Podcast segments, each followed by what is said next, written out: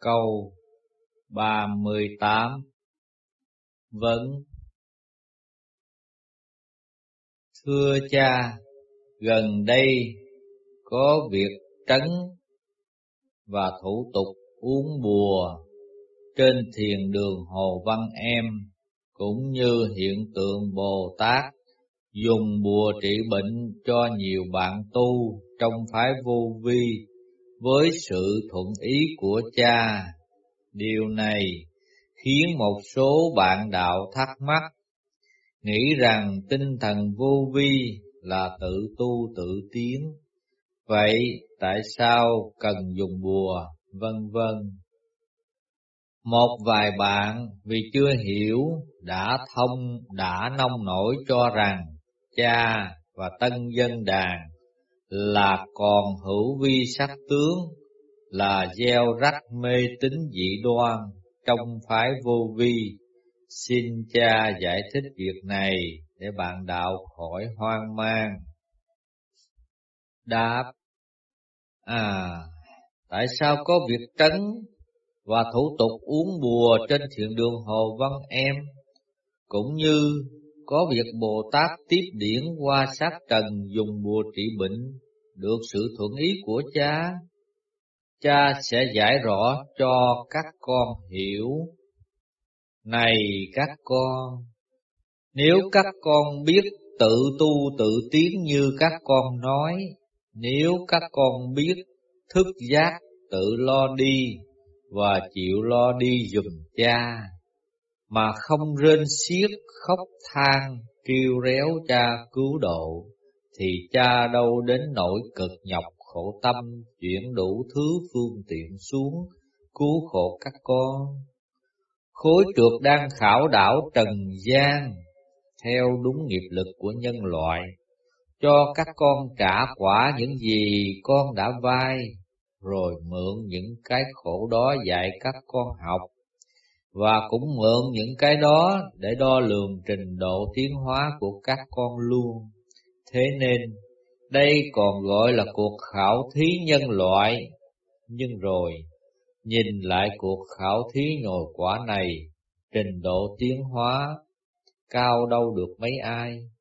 Riêng môn phái vô vi thử hỏi được mấy đứa có trình độ thanh tịnh vững chãi trong cơn khảo đảo nếu các con tu vô vi mà biết thật sự đi vào vô vi, không phóng tâm ra ngoại cảnh điên đảo, để vững vàng tiến bước trong nghịch cảnh, biết nhờ nghiệp lực để tiến, biết nhận diện những bài học quý báu giúp linh hồn học hỏi tiến hóa, trong khi chịu thử thách đắng cay vì nghiệp lực khảo đảo, thì con ơi, Cha đâu phải khổ nhọc chuyện những thứ phương tiện hữu vi sắc tướng đến trợ lực thêm cho các con. Việc trấn thiền đường HVA, VE là vì trượt khí dậy đầy ở đó, không có người tu đủ thanh điển bảo trợ. Tám thì không còn lên giảng thuyết như trước kia, Nguồn ân điển tiếp trợ khi thiền đường hoạt động không còn nữa. Ngày một, ngày hai, các phần tử của khối trượt vô hình tá vào những sát trần, xưng là bạn tu, lui tới quấy nhiễu phá phách thiền đường, gây phiền phức cho HVE, và những con tới đó thiền mà điển chưa vững có thể gặp ảnh hưởng xấu. Vì vậy, cha chuyển người của tân dân đàn lên trấn để giúp hóa giải bớt trượt khí cho thiền đường, rồi thì để ngăn ngừa các phần tử xấu xa đó, xấu sau đó có thể tiếp tục tìm cách phá phách nơi đây. Nên có việc cho những ai muốn vô sử dụng thiền đường phải qua thủ tục uống bùa Bùa này do tân dân đàn tiếp thanh điển của các vị bên trên để in ra, nó có tác dụng hóa giải bớt trượt nhờ phần thanh điển trong đó. Thế nên những đứa nào bị xâm nhập hoặc có tà ý vào đây phá hoại sẽ bị lực thanh của bùa hóa giải bớt trượt của nó để nó bỏ đi những toan tính sái quấy mà khỏi phá phách nhiễu loạn. Thủ tục uống bùa khi vào thiền đường chỉ là một cách để kiểm soát hầu ngăn chặn bớt những hành thành phần bất hảo đã bị khối trượt sử dụng. Vì con phải biết HVE không thể nhìn mặt bạn đạo để kiểm soát nổi. Màn này là màn khối trượt tác oai tác phúc, không thể tin được những đứa xưng là bạn tu. Và chăng Chính đứa làm bậy cũng chỉ là một con múa rối, một công cụ bị mượn xác tá vào, mà phần hồn nó vì quá yếu ớt, yếu ớt, không thể chống lại được cái ý chí hành động của phần điển trượt xâm chiếm nó. Thế nên đã diễn ra cái thủ tục cho uống bùa cho cho các con hoang mang nếu các con nghi ngại việc đó thì khỏi phải lên thiền đường làm chi. Con nên ở nhà công phu cho yên dạ. Con ơi, màn này là phải gặp nhiều rắc rối không sao vừa ý được. Con phải phấn đấu trong nghịch cảnh để tu tiến. Cha biết có nhiều con muốn mượn cảnh thiền đường để dễ công phu, nhưng lo ngại việc phải uống bùa, biết làm sao hơn con. Khi khối trượt quá lộng hành, dù thiền đường đã được trấn, nhưng các vị thiên liên tiếp lệnh trấn nơi đây phải có muôn ngàn phần việc để làm trong màn đại khổ này hầu cứu độ các nguyên căn nặng nghiệp. Điển lực của họ phải phân tán khắp nơi để lo cứu khổ cứu nạn, gánh bớt tai biến chết chóc của nhân loại theo lệnh của Thượng Đế và không trụ được nơi đâu nhiều nếu nơi ấy không có điều cần thiết lắm, cho nên phải dụng thêm thủ tục kiểm soát này.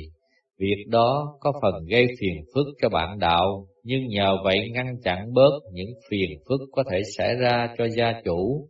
Để các con phái vô vi đỡ nghi ngại, cha sẽ chuyển tám lên thiền đường để giảng giải việc này cho các con hiểu hơn vào một ngày gần đây.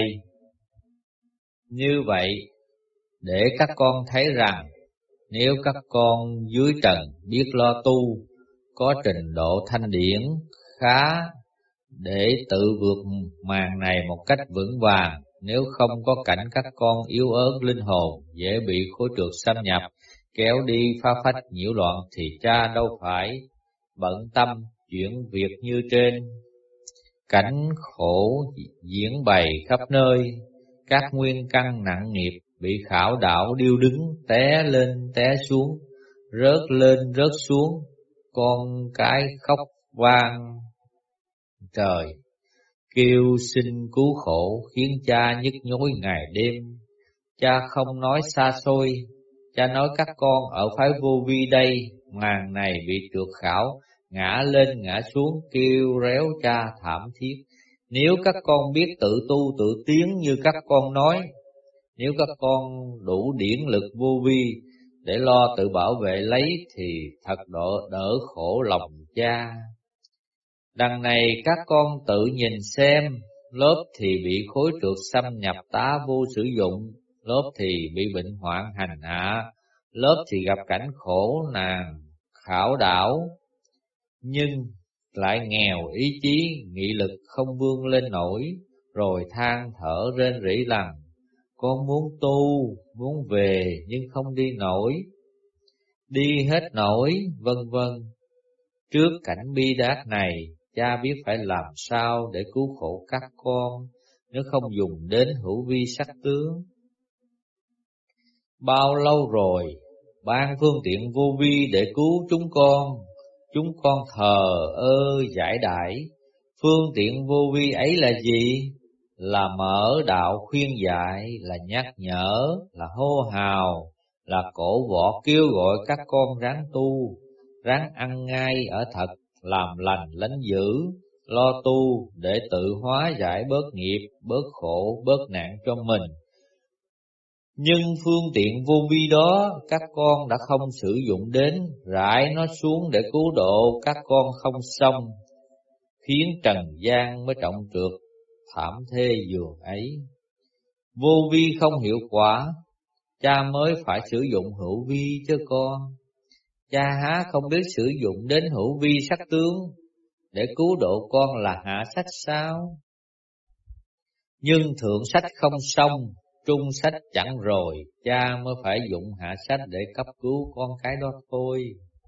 Bởi thế, các phần thiên liêng thuộc khối thanh đã được lệnh Thượng Đế ban sứ mạng, mượn xác tiếp điển cứu trần, hóa giải bớt phần nào khối trượt đang hoành hành trần gian để nhân loại bớt khổ. Cũng vì vậy mà có hiện tượng Bồ Tát tiếp điển qua sát trần để dụng bùa thanh cứu khổ nạn của dân. Đấy là gánh phần nào nghiệp lực của nhân loại để hỗ trợ nhân loại tiến hóa.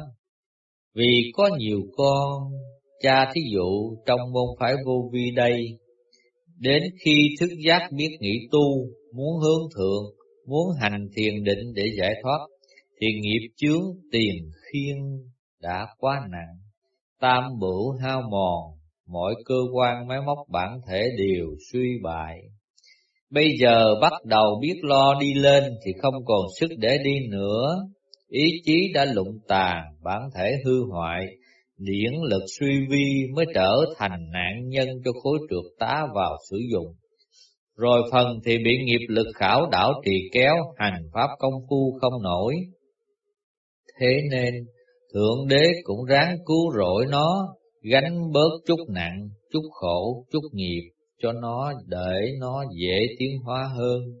Vì vậy, cha đã thuận ý cho con nào bị phần điển trượt xâm nhập, bị bệnh hoạn hành hạ, có thể tới xin Bồ Tát trị giúp để bớt khổ mà lo tu tiến đây là hồng ơn cứu rỗi trong thời mạt mạt hạ của Thượng Đế, là một thứ phương tiện để hỗ trợ phần nào cho trần gian bớt nặng, bớt khổ hầu có điều kiện tốt hơn để tiến hóa trong màn khối được hoàn thành Duy có điều, các con đừng bao giờ làm mục tiêu với phương tiện. Mục tiêu của con là gì? Là sự tiến hóa không ngừng của phần hồn Mục tiêu này con đừng bao giờ quên nó, vì quên nó con sẽ bị thoái bộ tức khắc. Cha thấy từ khi có việc Bồ Tát tiếp điển qua sát trần dùng bùa cứu bệnh, nhiều con cho rằng đây là bùa thanh rồi đâm ra lạm dụng bám biếu ỷ lại vào bùa, cho nên phần hồn vì đó bị thoái bộ, tư tưởng bỗng chốc bị ru ngủ trong sắc tướng hữu vi, rồi bị sắc tướng hữu vi trói buộc không vượt lên cao được. Cha cho con rõ, cha đã xác định ở trên rằng đây là bùa do phần thanh điển hỗ trợ, nhưng không phải vì nó là bùa thanh mà các con lại nảy sinh ra tinh thần ỷ lại, lệ thuộc vào thanh điển do bùa tá trợ.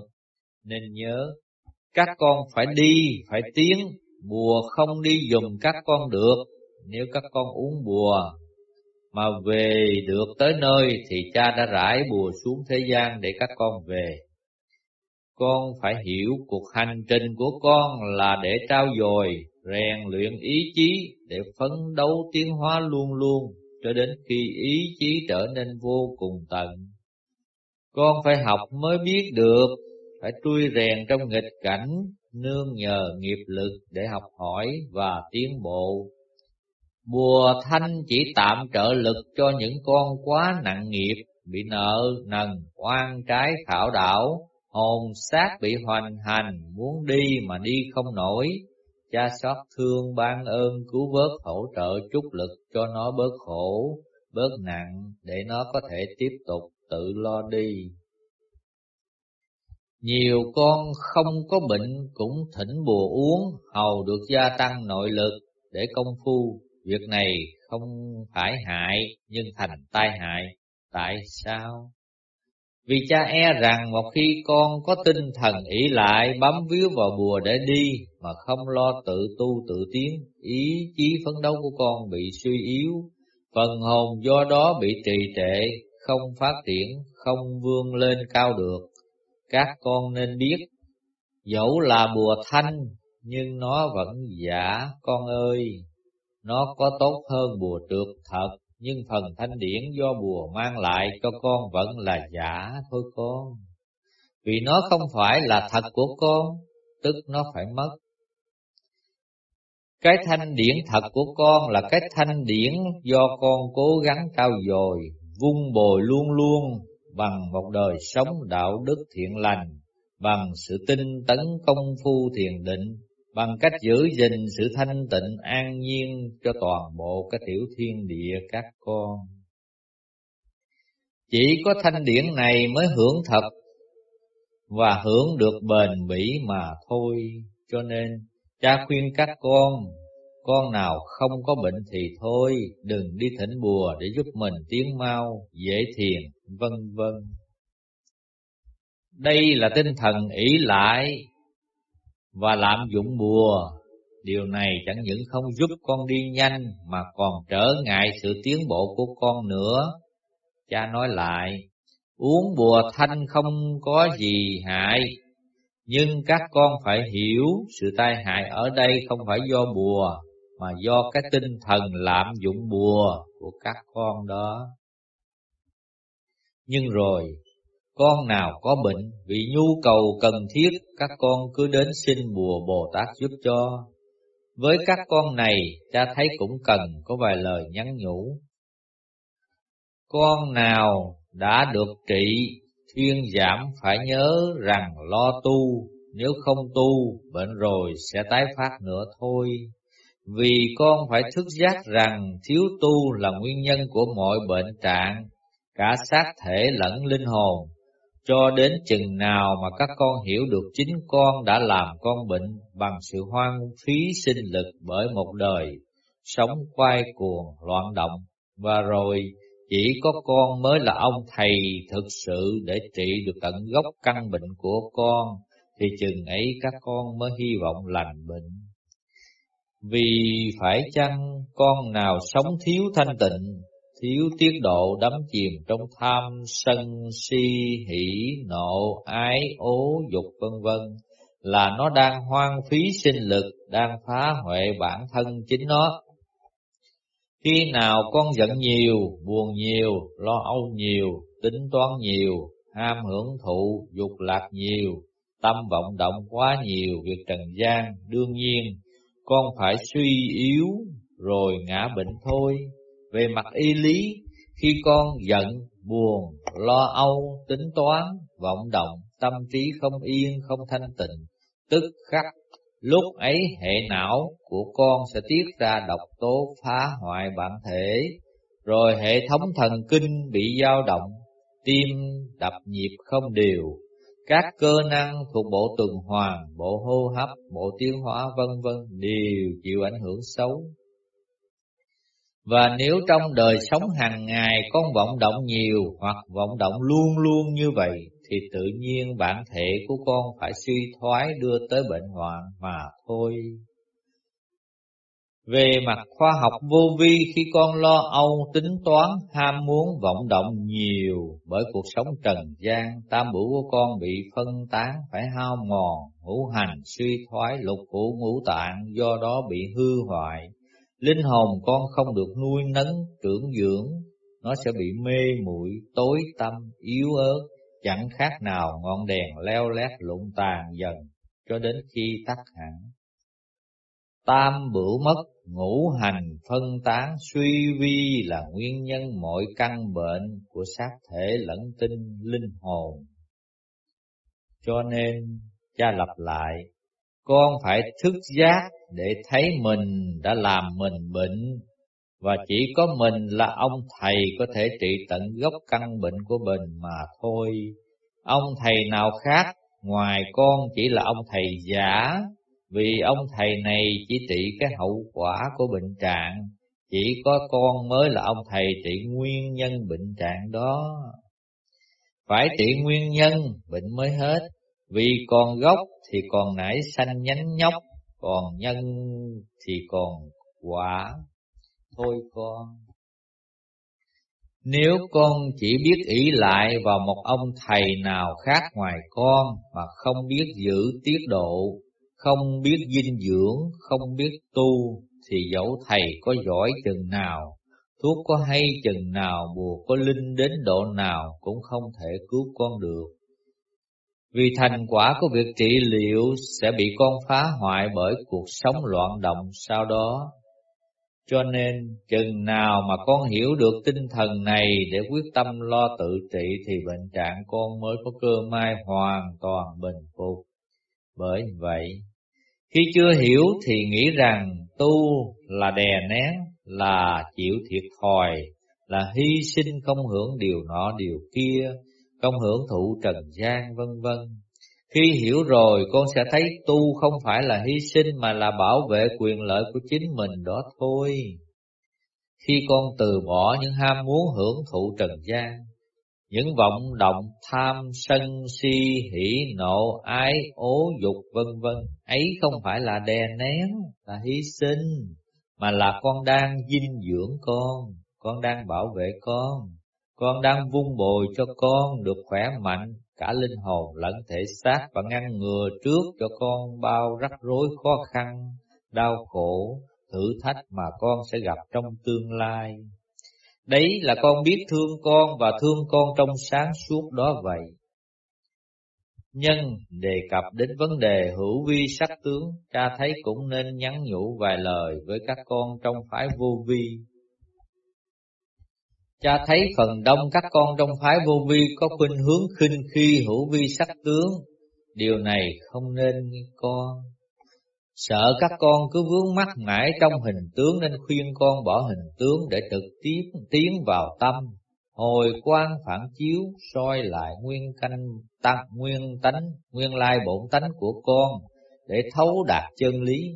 Và khi con hiểu được giả tạm của hình tướng để bắt đầu lìa cái trình độ hữu vi sắc tướng để bước vào trình độ học tập vô vi. Bài hữu vi con đã học Trình độ đó con đã đi qua, bây giờ tiến vào trình độ khác hơn. Nhưng như vậy không có nghĩa là con khinh khi bài học cũ và những ai đang còn ở trong trình độ đó.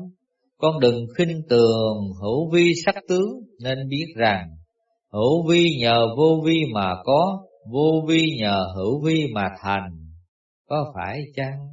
Con từ điển quan vô vi ra sát thể hữu vi để học hỏi, ngập lặng trong hữu vi, tìm biết nó, để rồi từ những kinh nghiệm đó con mới thành đạt, mới quờn lại cái vô vi của con. Chân lý là vô vi và hữu vi, một lượt. Bỏ vô vi, sái chân lý, bỏ hữu vi, sái chân lý luôn con. Khi con đã đi qua trình độ hữu vi, giờ đây muốn lên lớp, con không học bài đó nữa, nhưng nhìn lại nó con cũng không khinh, con phải thấy nó là một giai đoạn cần thiết đóng góp vào chu trình tiến hóa của con. Và rồi, với những ai còn kẹt trong hữu vi sắc tướng, con cũng đừng vì vậy mà rẻ khinh, mất lòng tôn trọng đối với họ. Cha thấy có nhiều con trong phái vô vi đến khổng thánh miếu, thấy hình thức, lễ nghi, áo mão, bái sám thì ra vẻ kinh thường, chê bai. Đó là còn hữu vi sắc tướng, cho rằng theo tinh thần vô vi không cần bài vẽ lễ bái như vậy, và tỏ thái độ khó chịu trước cảnh tượng đó. Các con lý luận về tinh thần vô vi như vậy thật là sai lầm. Đấy không phải là tinh thần vô vi mà là cống cao ngã mạn. Con phải hiểu rằng, tinh thần vô vi là tinh thần hòa. Không biết hòa thì không phải là tinh thần vô vi. Một con người biết sống tinh thần này thì tâm thức trang chứa yêu thương hòa ái đến đâu cũng hòa được. Tới lớn hòa lớn, tới nhỏ hòa nhã nhỏ, tới đâu hòa đó hòa với tất cả và học với tất cả, ấy mới là tinh thần vô vi. Còn con nào nhìn cái hữu vi sắc tướng mà còn khinh rẻ phiền bực khó chịu, ấy là còn câu nệ chấp ngã, chứng tỏ rằng nó đang bị ngoại cảnh, bị cái sắc tướng, lúc ấy chi phối khiến tâm nó vọng động, phiền bực khó chịu. Cho nên, chính thực con nà, con này miệng nói vô vi, lý luận tinh thần vô vi mà tâm còn kẹt nặng trong vòng hữu vi sắc tướng đó vậy.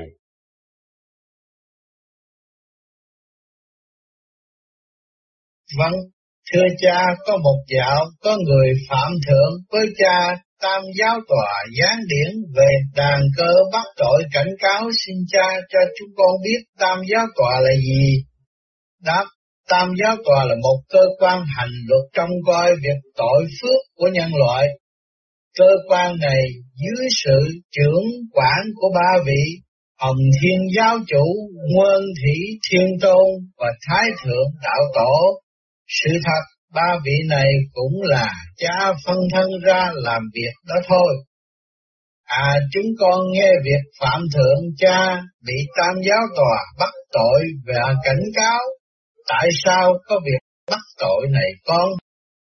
Khi một linh hồn phạm thượng lộng ngôn với thượng đế, phá mạ thượng đế, việc phá mạ này chẳng thiệt hại gì đến thượng đế hay đánh chân lý nó có phạm thượng triệu lần như vậy thì chân lý vẫn là chân lý. Lúc nào cũng lầu lầu tỏa sáng, không có gì hủy diệt được chân lý, không có gì làm sức mẻ được chân lý, nhưng sở dĩ chắc sự lộng ngôn của nó, trách nó, bắt tội nó chỉ vì việc phạm thượng này phát xuất từ vô minh, từ lòng kiêu ngạo ngu muội của nó, việc đó sẽ gây trở ngại sự phát triển của chính nó, làm trì trệ sự tiến hóa của linh hồn, làm chậm trễ ngày về của nó. Đấy còn chính việc đó mới là điều quan trọng. Chỉ có sự trở về nguồn cội, sự tiến hóa không ngừng của linh tử mới là điều đáng kể với Thượng Đế. Cho nên khi con lộng ngôn xúc phạm cha, con làm cha xót xa đau khổ. Cha đau khổ không phải vì quy danh sức mẻ, vì chân lý lúc nào cũng là chân lý. Cha khổ vì con vô minh, con ngã mạn trong ngu muội nên con không tiến hóa được.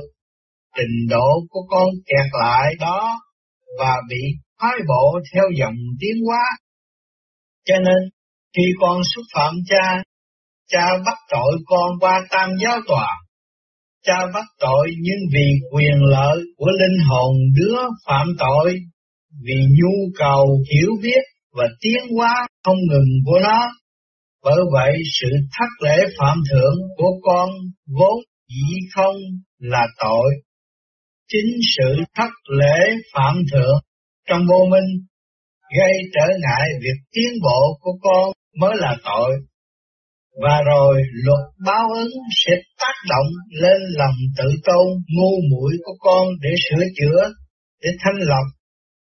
Dần dần giúp con mở trí tiến hóa đến khi con đạt được sáng suốt, hồn con được giải thoát khỏi sự ngu muội, con cứ việc chửi cha, tha hồ, phá mạ cha, đạt ma tổ sư nó chửi, ông trời là đóng phân, Đấy quả là một sự lộng ngôn, nhưng ở đây lộng ngôn mà hiểu biết, nên không phải lộng ngôn.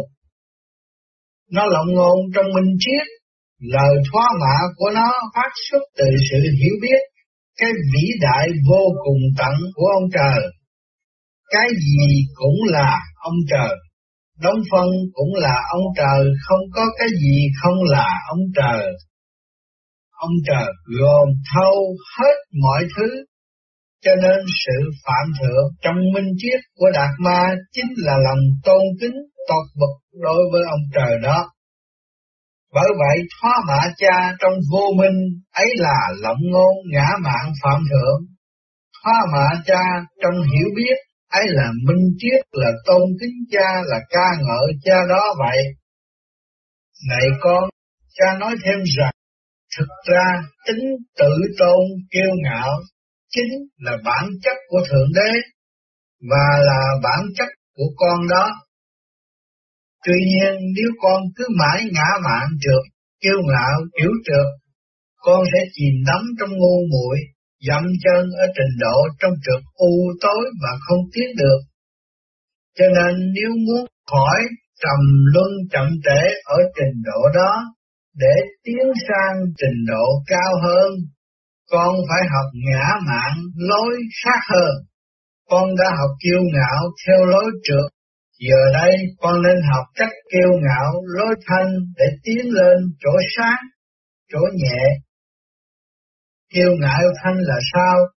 Là đức khiêm tốn đó con, con phải hiểu khi con khiêm tốn là con đang tự tôn một cách sáng suốt đó. Thật vậy, đứa kiêu ngạo không thích phục ai, luôn luôn muốn cao hơn người. Nhưng vì nó kiêu ngạo, kiểu nặng, nên nó bị trì xuống thấp mà không được lên cao như nó muốn. Kiêu ngạo lối này khiến con thấp xuống, bị che vai, giận ghét và xa lắm còn đứa khiêm tốn, ý không muốn hơn ai, luôn luôn tìm chỗ khuyết của mình để cầu tiến, hòa ái, học hỏi nơi tất cả. Thấy mọi người đều là minh sư của mình, nhìn được trong chỗ dở, chỗ thấp kém, cái hay, cái cao để mình học hỏi tiến bộ.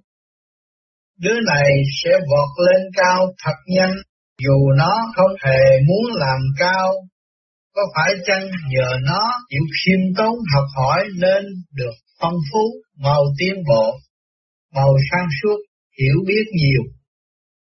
Hạnh khiêm tốn, hòa ái với tất cả sẽ là hấp lực thu hút sự quý mến và lòng tôn trọng của mọi người với đứa đó. Hành động mà được quý mến tôn trọng, được hơn người và được tiến bộ lên cao chính là tính kiêu ngạo đang phát triển ở hình thái cao, tức là kiêu ngạo thanh vậy. Nhờ thanh mới được rút lên chỗ cao, chỗ sáng. Ngã mạng trượt chỉ là tính kiêu ngạo ở trạng thái dụng về, khô thiển. Ngã mạng thanh hay đức khiêm tốn là tính kiêu ngạo ở trạng thái cao nhã, tinh vi, tế nhị. Lối tự tôn bằng cách khiêm tốn này sẽ giúp con tiến hóa lên chỗ sáng suốt. Dĩ nhiên đây phải là đức khiêm tốn thật, không phải là màu khiêm tốn để được ca ngợi. Khi tâm con còn vận động chút gì muốn làm cao, muốn được khen, tức còn vướng mất cách ngã mạn nặng trược con sẽ còn bị trì xuống nặng mà chẳng tiến cao được. Thể hiện hòa đồng với tất cả luôn luôn học hỏi tiến bộ nhưng không chút vọng tưởng, mong được cao, được sáng, được quý, được trọng, tâm ý thanh tịnh, không không, ấy mới thiệt là kiêu ngạo thanh, là hạnh kiêu ngạo của Phật vậy. Cho nên kiêu ngạo là tính của Thượng Đế nên bất khả diệt. Khi con học khiêm tốn ấy không phải là diệt kiêu ngạo, mà là thăng hoa tính kiêu ngạo của con đó thôi. Cuộc hành trình con từ nặng đến nhẹ, từ trượt đến thanh, cho đến khi con thật sự biết kiêu ngạo.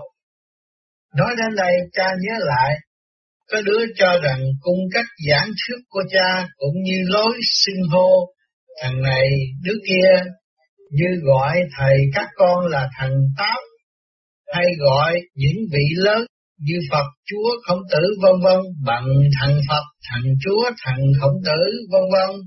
Như vậy cha có vẻ tự tôn kiêu ngạo. Nhưng con ơi, con nghe cha hỏi đây, có đạo lý nào lên án cha gọi con bằng thằng là tự tôn kiêu ngạo không con? Hay chỉ có những đứa con nó nghe cha, nó kêu nó bằng thằng, mà thấy khó chịu, những đứa ấy mới tự tôn kiêu ngạo. Nhưng nếu con nào nghe cha xưng hô thằng này đứa nọ, mà lên án cha là tự tôn kiêu ngạo, thì cha sẽ cho nó biết rằng con nói cha kiêu ngạo chưa đủ rõ, phải nói rằng cha đại kiêu ngạo và kiêu ngạo vô cùng tận mới đúng hơn. Cha là thằng kiêu ngạo nhất càng khôn, cha cao nhất mà cũng thấp nhất, cao cả nhất mà cũng hèn mọn nhất. Cả sự hèn mọn cha cũng nhất, không muốn thua ai, cho nên cha kiêu ngạo, cả trong sự hèn mọn nữa con và nếu khi nào cha không còn kiêu ngạo nữa, cha để cha thua một cái gì, nhường bước cho một cái gì, còn để cái gì cao hơn cha, thì đấy là sự sụp đổ của chân lý tối thượng vậy. Thế nên chân lý vốn dĩ đại kiêu ngạo, đây là bản chất bất khả diệt của nó. Tuy nhiên, cha cho con rõ ở ngôi thượng đế, cha có quyền khinh thường hết mọi thứ trong càng khôn. Cha có quyền coi mọi thứ thấp kém hơn cha hết. Không những chỉ vì cha là chân lý tối thượng, không những chỉ vì cha là đấng sáng tạo ra nó, mà cả vì lý do khi cha nghĩ khinh nó, thì khi cha thấy nó thấp kém hơn cha nhìn được chỗ nó là cha, cha là nó, nó với cha là một đó thôi, cho nên cha khinh mà không khinh, làm cao mà thấp, kêu ngạo mà không kêu ngạo đó con, nên biết rằng khi con làm được cao cả nhất và làm được hèn ngọn nhất, thấy được cả hai trạng thái đó cùng một lúc, ấy là con thật sự biết kiêu ngạo vậy.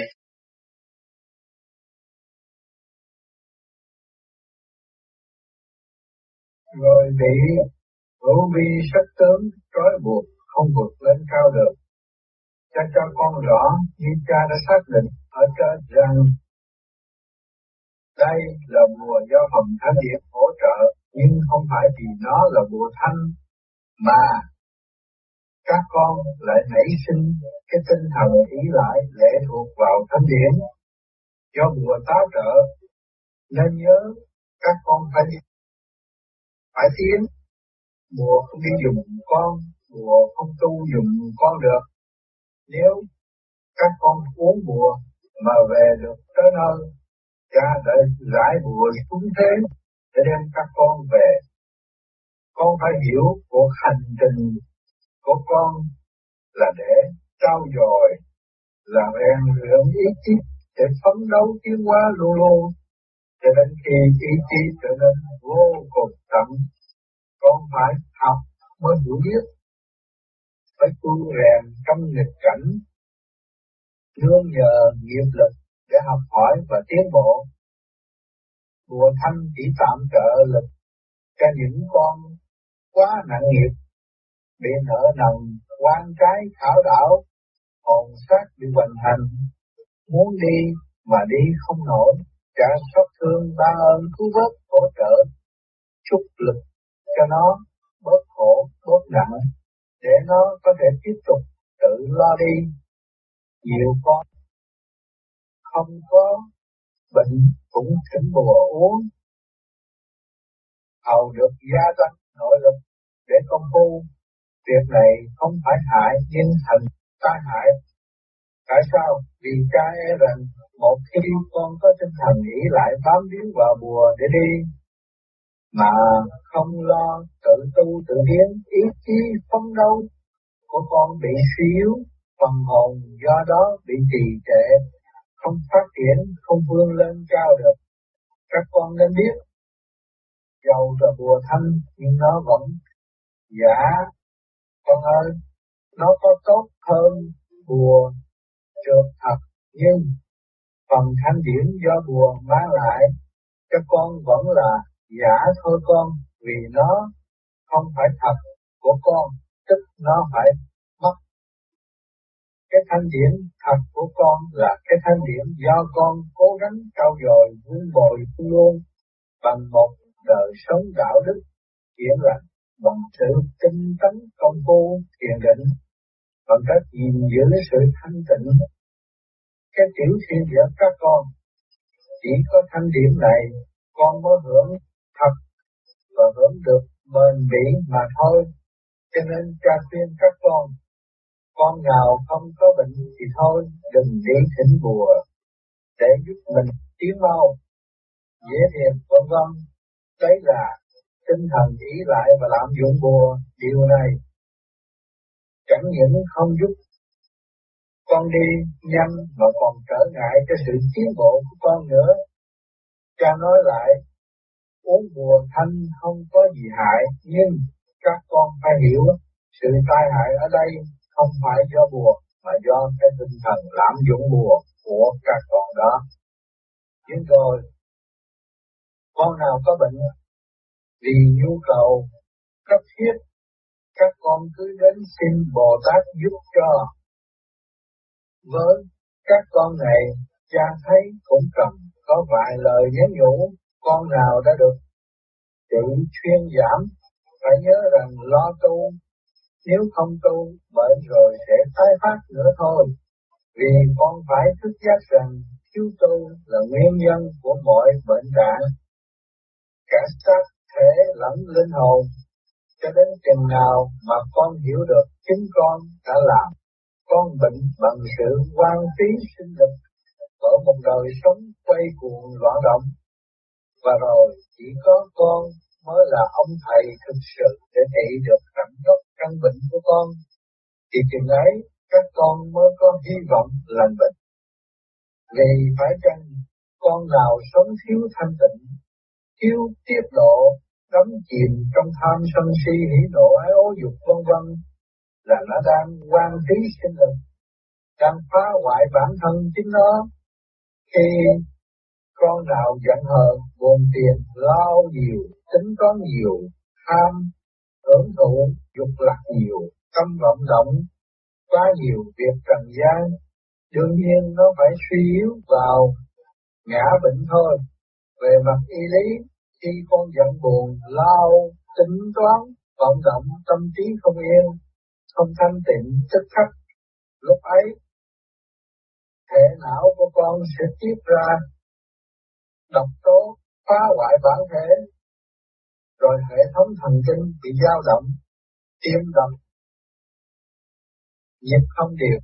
Các cơ quan, cơ năng thuộc bộ tuần hoàn. Bộ hô hấp, bộ tiêu hóa, vân vân đều chịu ảnh hưởng xấu. Và nếu trong đời sống hàng ngày con vận động nhiều hoặc vận động luôn luôn như vậy, thì tự nhiên bộ máy bản thể của con phải suy thoái, đưa tới bệnh hoạn mà thôi, về mặt khoa học vô vi thì con lo tính toán ham muốn vận động nhiều bởi cuộc sống trần gian tam bổ của con bị phân tán phải hao mòn. Ngũ hành suy thoái, lục phủ ngũ tạng, do đó bị hư hoại linh hồn con không được. Nuôi nó trưởng dưỡng, nó sẽ bị mê muội tối tăm yếu ớt, chẳng khác nào ngọn đèn leo lét lụng tàn dần cho đến khi tắt hẳn. Tam bửu mất, ngũ hành phân tán, truy biệt là nguyên nhân mọi căn bệnh của xác thể lẫn linh hồn. Cho nên cha lặp lại con phải thức giác để thấy mình đã làm mình bệnh và chỉ có mình là ông thầy có thể trị tận gốc căn bệnh mình thôi. Ông thầy nào khác ngoài con chỉ là ông thầy giả vì ông thầy này chỉ trị cái hậu quả của bệnh trạng chỉ có con mới là ông thầy trị nguyên nhân bệnh trạng đó. Phải trị nguyên nhân bệnh mới hết, vì còn gốc. Thì bệnh này sanh, nhấn nhấp còn nhân thì còn quả thôi con. Nếu con chỉ biết ý lại vào một ông thầy nào khác ngoài con mà không biết giữ tiết độ, không biết dinh dưỡng không biết tu thì dầu thầy có giỏi chừng nào, thuốc có hay chừng nào bùa có linh đến độ nào, cũng không thể cứu con được vì thành quả của việc trị cuộc sống loạn động sau đó. Cho nên chừng nào mà con hiểu được tinh thần này là quyết tâm lo tự trị, thì bệnh trạng con mới có cơ may hoàn toàn bình phục. Bởi vậy khi chưa hiểu thì nghĩ rằng tu là đề nén và chịu thiệt thòi là hy sinh, không hưởng điều nọ điều kia, không hưởng thụ trần gian vân vân. Khi hiểu rồi con sẽ thấy tu không phải là hy sinh mà là bảo vệ quyền lợi cho chính mình đó thôi. Khi con từ bỏ những ham muốn hưởng thụ trần gian, những vọng động tham sân si hỉ nộ ái ố dục vân vân, ấy không phải là đề nhé, là hy sinh, mà là con đang dinh dưỡng con, con đang bảo vệ con, con đang vun bồi cho con được khỏe mạnh cả linh hồn, sắc thể và ngăn ngừa trước cho con bao rắc rối khó khăn, đau khổ, thử thách mà con sẽ phải gặp trong tương lai. Đấy là con biết thương con và thương con trong sáng suốt đó vậy. Nhân đề cập đến vấn đề hữu vi sắc tướng cho thấy cũng nên nhắc nhủ vài lời với các con trong phái vô vi. Cho thấy phần đông các con trong phái vô vi có khuynh hướng tinh khi hữu vi sắc tướng, điều này không nên con. Sợ các con cứ vướng mắc mãi trong hình tướng nên khuyên con bỏ hình tướng để trực tiến vào tâm hồi quan phản chiếu soi lại nguyên lai bổn tánh của con để thấu đạt chân lý và khi con hiểu được sự giả tạm của hình tướng để bắt đầu lìa cái trình độ hữu vi sắc tướng để bước vào trình độ học tập vô vi bài hữu vi con đã học trình độ đó con đã đi qua Bây giờ con tiến vào trình độ khác hơn, nhưng như vậy không có nghĩa là con khinh thi bài học cũ và những ai đang còn ở trong trình độ đó. Con từng khinh thường hữu vi sắc tướng nên biết rằng hữu vi giờ vô vi mà có, vô vi giờ hữu vi mà thành. Có phải chăng con từ diễn văn vô vi ra sắc để hữu vi để học hỏi ngục lặng trong hữu vi tìm biết nó để rồi từ những kinh nghiệm đó con mới thành đạt mới quần lại cái vô vi của con chân lý là vô vi và hữu vi một lượt bỏ vô vi trái chân lý bỏ hữu vi trái chân lý luôn con khi con đã đi qua trình độ hữu vi giờ đây muốn lên lớp con không học bài đó nữa nhưng nhìn lại nó con cũng không khinh.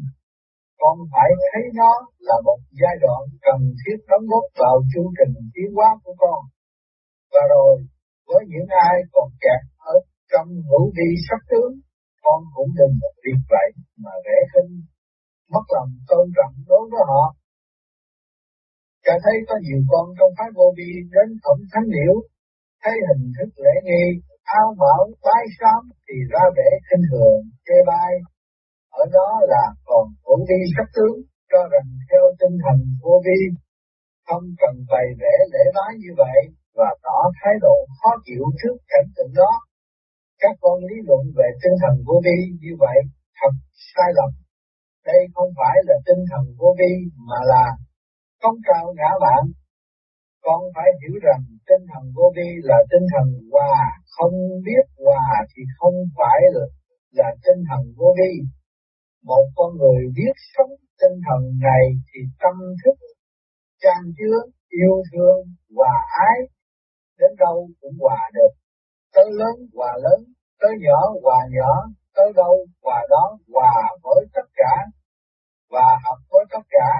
Ấy mới thật là tinh thần vô vi còn con nào nhìn cái hữu vi sắc tướng mà còn kinh rễ phiền vật, khó chịu ấy là còn câu nghệ chấp ngã chứng tỏ rằng nó đang bị ngoại cảnh bị cái sắc tướng lúc ấy chi phối khiến tâm nó vận động tiền bực khó chịu. Cho nên chính thực con này miệng nói vô vi lý luận tinh thần vô vi mà tâm còn kẹt nặng trong cái vòng hữu vi sắc tướng đó vậy.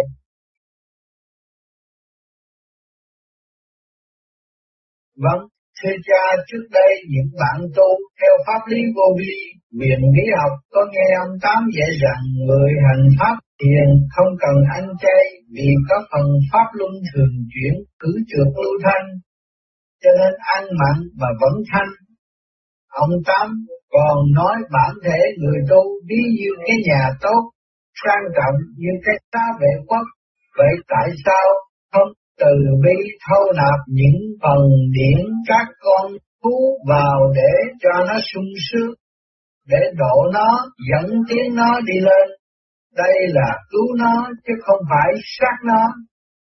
Tuy nhiên, từ ngày cha xuất hiện trong phái vô vi, cha khuyên chúng con phải ăn trường chay, rồi chúng con thấy ông Tám ăn chay trở lại như vậy, phải chăng trước đây ông Tám đã lý luận sai Đáp, tại sao không từ bi thu nạp phần điển phú vật vào cái nhà tốt sang trọng, vào cái xá vệ quốc của người tu cho nó hưởng sướng hơn, để độ nó, để dẫn tiến nó đi lên. Tạm nói điều này đúng cho con, nhưng có điều chỉ đúng và chỉ nên áp dụng cho riêng tám cũng như một số người tu tiến quá cao đã phát huệ có trình độ thanh điệp nhiều để có thể dẫn tiếp con vật.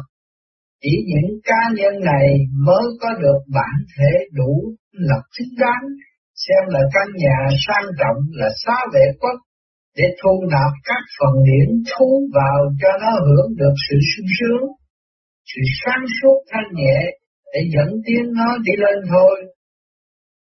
Trường hợp này ăn mặn có phước có công quả, đem điển thú vào bản thể mà giúp nó tiến hóa đi lên được. Nhờ sự sáng suốt và khôi thanh điển của mình thì nên làm, đây là cứu nó chứ không phải sát nó. Nhưng còn chúng con, đa số tu theo pháp lý này cũng bắt chước tám ăn nặng, nhưng bản thể chúng con chưa đủ thanh lập. Huệ chưa sáng, thanh điển chưa bao nhiêu, căn nhà bản thể còn giấy đầy rác rưới, meo móc, tối tâm, vì chưa được tẩy rửa bao nhiêu kiếp rồi. Bây giờ mới bắt đầu quét rác, nhưng rồi con chắc con đã quét sạch chưa? Ngồi công phu hành pháp luân quét được mớ rác, sau đó lại quấn thêm một mớ rác khác vào. Quét ra bao nhiêu, lại quấn thêm bấy nhiêu, Đấy là chưa kể trường học mỗi tối vơ vài cuốn trỗi cho lấy con. Thế thì con ơi trường hợp này thật căn nhà của con không thể được xem là nguy nga sang trọng, là cái xá vệ quốc để thu nạp chúng sanh mà khỏi bị phàn nàn. Căn nhà con còn lục sụp tối tâm thiếu vệ sinh chưa quét dọn được là bao. Thế mà con còn thu nạp mỗi ngày bao nhiêu là chúng sinh vào cái chỗ lục sụp tâm tối bẩn thỉu ấy nữa. Dĩ nhiên vào một nơi như vậy chỉ khiến chúng khổ sở, tù túng, ngu muội và không thể nào tiến hóa lên cao được. Vào căn nhà con mà không thấy sung sướng, thoải mái, không được tiến bộ sáng suốt hơn, thì tự nhiên chúng phải quay lại khảo đảo con thôi. Ấy là chưa kể con còn phải có nợ ân oán giang hồ với chúng vì con đã giết chúng, rồi đem chúng vào nơi tối tâm khổ sở. Đấy gọi là nghiệp sát đó con.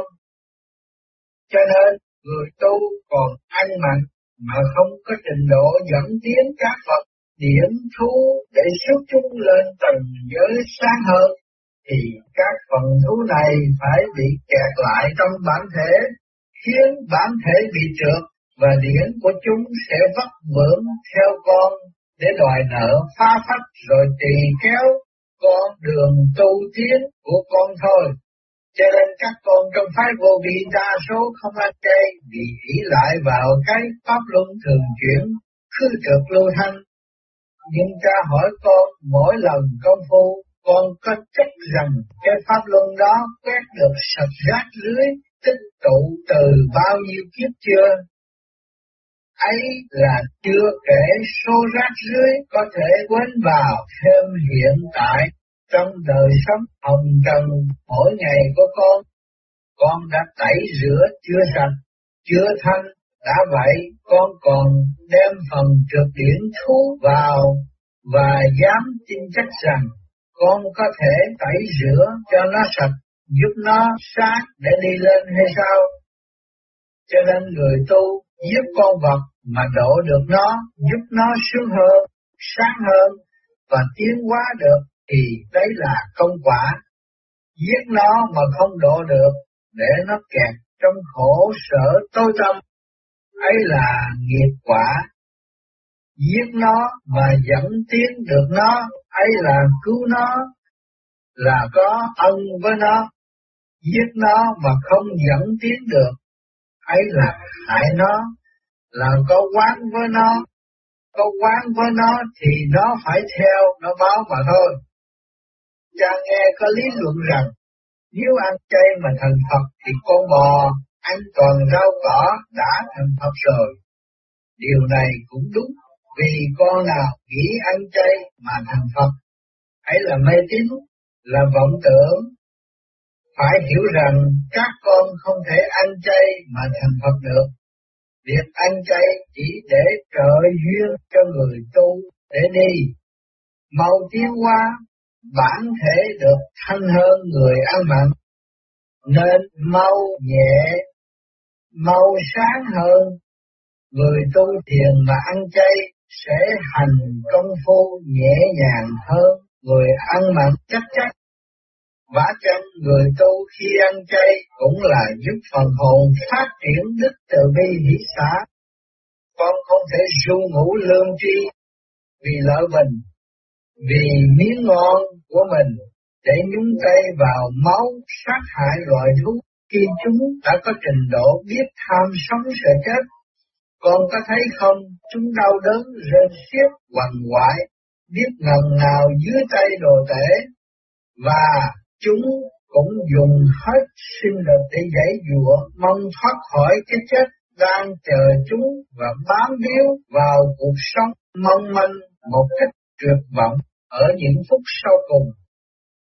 Nếu các con có huệ nhãn để quan sát phần điển con thú, giờ phút đó các con sẽ thấy điểm của chúng rung động, những màu sắc diễn tả sự kinh hoàng tột độ và sự oán hận ghê gớm.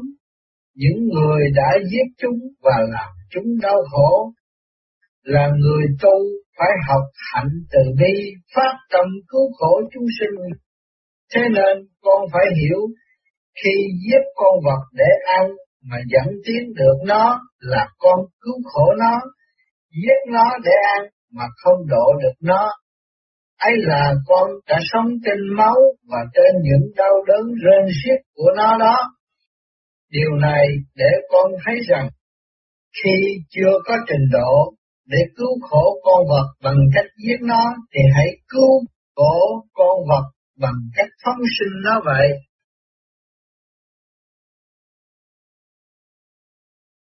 Vâng thưa cha, Xin cha cho rõ người tu theo pháp lý này phải tới trình độ sáng nào mới có thể ăn mặn và cứu độ được con vật. Đáp, à người tu nếu muốn ăn mặn để lập công quả độ thú thì hãy chờ khi huệ nhãn mở tới trình độ thấy được hồn con vật, thấy được cảnh nó vô bản thể mà nó vui, nó sướng nhờ khối thanh điển của mình và sau khi ăn nó mình công phu dùng tư tưởng dẫn tiếng nó để mình niệm Phật. Nó chịu niệm Phật theo mình, chịu nghe lời mình dạy tu để tiến hóa lên tầng giới cao hơn. Phải thấy được những cảnh như vậy bằng huệ nhãn của con thì mới chắc rằng con ăn vô mà giúp được nó sướng, nó nhẹ. Đến trình độ đó con hãy ăn mặn ở đây cha cũng muốn nhắc chúng con nhớ, hồi tám mới tu, tao cũng phải ăn chay trường chứ con. Đến khi trình độ tám phát huệ sáng nhiều thấy được hồn con vật, thầy nó là đổ Thuần hậu mới khuyên nó ăn mặn để làm công quả cứu độ thú. Vì lúc đó cái nhà bản thể của Tám đã sáng đẹp, đã là cái xa vệ quốc có thể thu nạp các chúng sinh mà giúp chúng sướng, chúng hiểu hơn để tu tiến. Đạt Ma Sư Tổ cũng như nhiều vị tổ sư khác, khi đã có trình độ cao siêu rồi, đắc quả rồi mà còn phải ở trần độ đời thì đã không còn chấp nê chay mặn, gặp chay ăn chay mà gặp mặn ăn mặn, ăn mặn khi ấy cũng như chay, ăn mặn ở trình độ của những vị đó không phải vì sự đòi hỏi của khẩu vị nữa rồi. Tám cũng vậy, tám giờ đây ăn mặn hữu ích hơn ăn chay, tuy nhiên cha đã kêu tám ăn chay để làm gương cho các con tu phái vô vi đó thôi.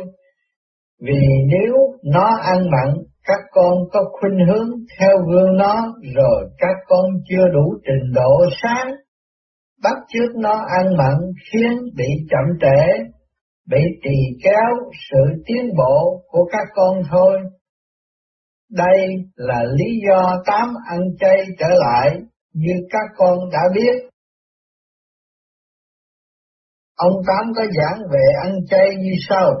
Ăn chay là tùy theo cái trình độ của nó, nhiều người bắt nó ăn, nó không ăn được, nhưng phải chỉ cho nó tu rồi thì tự nhiên nó phải ăn chay. Nhưng mình khuyến khích nó tích cực hơn, bởi vì từ đầu ông Tám tu, ông Tám cũng ăn chay, chứ ông Tám ăn cái gì, nhưng mà khuyến khích nó không được thì chỉ khuyến khích nó tu rồi một ngày nào đó nó sẽ ăn chay. Trước kia biểu kiều nó ăn chay để nó tu mới viết ra những cái thiết thật rằng ông Tám ăn chay, biểu kiều nó ăn chay để nó tu. Rồi lúc ấy ông Tư khuyên ăn mặn, ông Tám đâu có ăn vì chưa thấy hồn con gà, con vịt chưa chịu ăn nên thà ăn một buổi thôi. Sau này thấy rồi mới có nhiệm vụ đi cứu độ nó, còn chưa thấy làm sao được, cái đó thì cũng giải thích cho nó rõ, nhưng tùy theo nơi con người, tùy theo hoàn cảnh, bởi vì ông Tám không thể buộc người ta, người ta không có vô trong chùa tu, nó phát tâm tu tự tu thì tự nhiên nó phải ăn chay. Mình buộc nó không được, nó đâu chịu. Có người ăn chay không được, ăn đôi ba ngày, năm mười ngày thì nó ngã bận rồi làm sao? Cái đó nó phải trách nhiệm lấy nó. Chính bản thân ông Tám ăn chay bằng cách nào?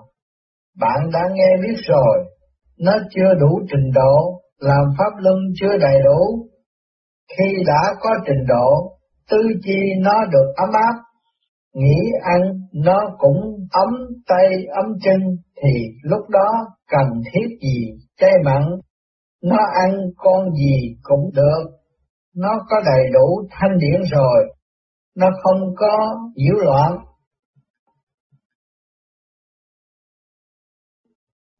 Vẫn thưa cha, con vật cũng như con người, tai nạn sống chết đều có số, tới ngày giờ phải bị giết theo nghiệp quả. Vậy tại sao mình giết nó lại có nợ sát sinh với nó để nó theo báo mình?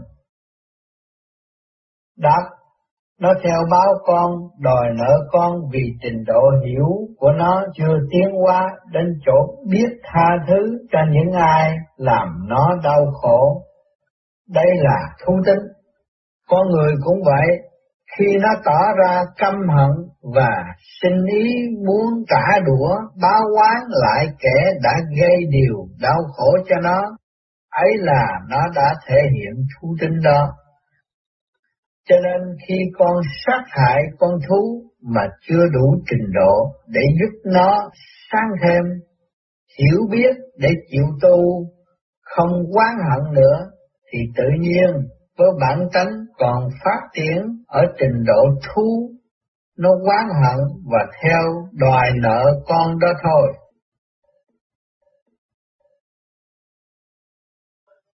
Vâng, thưa cha, nếu tất cả đều do nghiệp quả phần số chỉ định, thì việc con phải sống bằng những nghề trại lưới, chăn nuôi cũng là theo phần số. Vậy con nuôi bò, heo, gà, vịt vân vân hoặc chài bao nhiêu cá tôm để cho loài người sát hại ăn uống, việc ấy có tội không? Khi đây là tại số phận của con phải sống bằng nghề này. Đáp, những tay đồ tể hay những con nào sinh sống bằng nghề sát sinh hại vật, gây nợ máu với loại thú đều là vướng vào nghiệp không lành cả.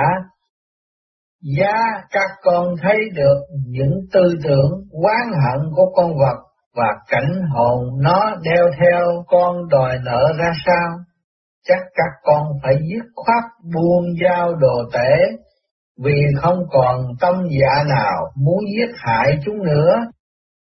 Nhưng đây là cảnh tượng thuộc khoa học vô vi mà mắt thường không thể chứng nghiệm được, thế nên loài người cứ vì lợi mình, vì miếng ngon cho khẩu vị mà thẳng tay tàn sát chúng không chút xót xa. Nhưng rồi nếu cho rằng với mắt thường con người không thấy được phần điển con thú quán hận theo đòi nợ, thì bằng mắt thường con người cũng phải chứng kiến cảnh tượng máu đổ gom ghê, cảnh rên xiết quằn quại, giấy dụa hải hùng của loài vật.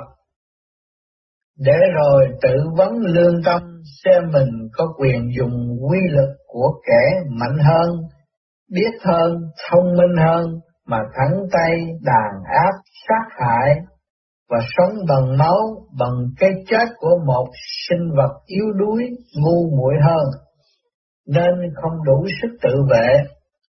Cảm giác đau đớn, hoàng hoại của thể xác mà loài vật chịu đựng khi bị cắt cổ lột da, đau khác gì loài người khi bị cảnh tương tự. Chúng cũng biết kinh sợ và đem hết khả năng để tự vệ hầu thoát được cái chết đang đe dọa. Tâm trạng ấy, bản năng phấn đấu đâu khác gì con người. Đã vậy còn ngụy biện rằng người ta giết sẵn đem bán tôi mua về tôi ăn, tôi ăn miếng thịt của con vật đã chết sẵn rồi, tôi đâu có chính tay tôi sát hại nó. Nhưng thử hỏi, không có người ăn, làm sao có người giết, không có cầu, làm sao có cung. Vì vậy, cả người giết lẫn người ăn đều phải chia nhau món nợ máu của mấy con thú bị sát hại. Cho nên khi con người đã có trình độ phát triển nhân tính thật sự thì không còn muốn giết hại loài vật nữa. Vì vậy, đã không biết thì thôi, biết rồi thì các con phải mau mau phát tâm bỏ nghiệp dữ để tiến sang nghiệp lành hơn. Tìm những cách sống không vay nghiệp nặng, dẫu không đem lại cho con nhiều lợi nhuận vật chất, nhưng về phương diện tinh thần con sẽ tránh bớt nợ quan thiên. Cha thí dụ một trường hợp điển hình, đấy là trường hợp của một đứa trong phái vô vi mà chắc các con ở đây có biết. Trước đây nó có trại chăn nuôi sau một thời gian hành pháp vô vi này, ngồi công phu thấy bị mấy con thú bu nó phá, rồi nó đào ao nuôi cá để kiếm lợi. Tối công phu thấy bầy cá bu nó rút rỉa, nó hoảng sợ lương tâm nặng nề cắn rứt. Sau đó có cơ hội diện kiến cha, nó liền xin cha ban ơn, chuyển nó giải nghiệp sớm. Thấy nó thật tâm, cha chuyển cho được như ý, giờ đây nó đã dẹp trại chăn nuôi. Hôm trước được vào đảnh lễ cha, nó thưa rằng, con có tay chăn nuôi, con biết tính toán sao cho có lợi nhiều bằng nghề này.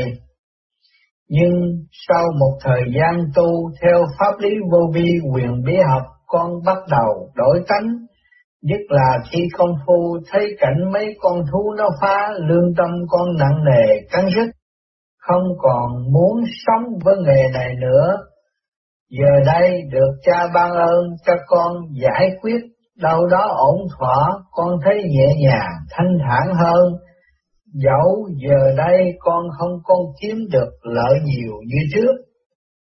Trường hợp trên là gương điển hình để con nào nếu đã lỡ vì vô minh mà vướng vào nghiệp sát sống bằng những nghề đó Nghề có nợ với loài thú thì khi đã hiểu cũng dứt khoát phát tâm chuyển sang nghiệp lành đi con, rồi còn phải lo chí quyết tu hành lập công bồi đức để mau tiến hóa.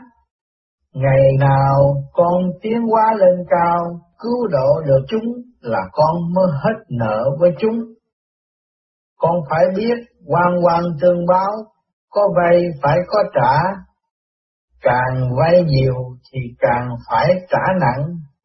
Trước sau vì luật nhân quả cũng phải tác động để cho con học mà thôi.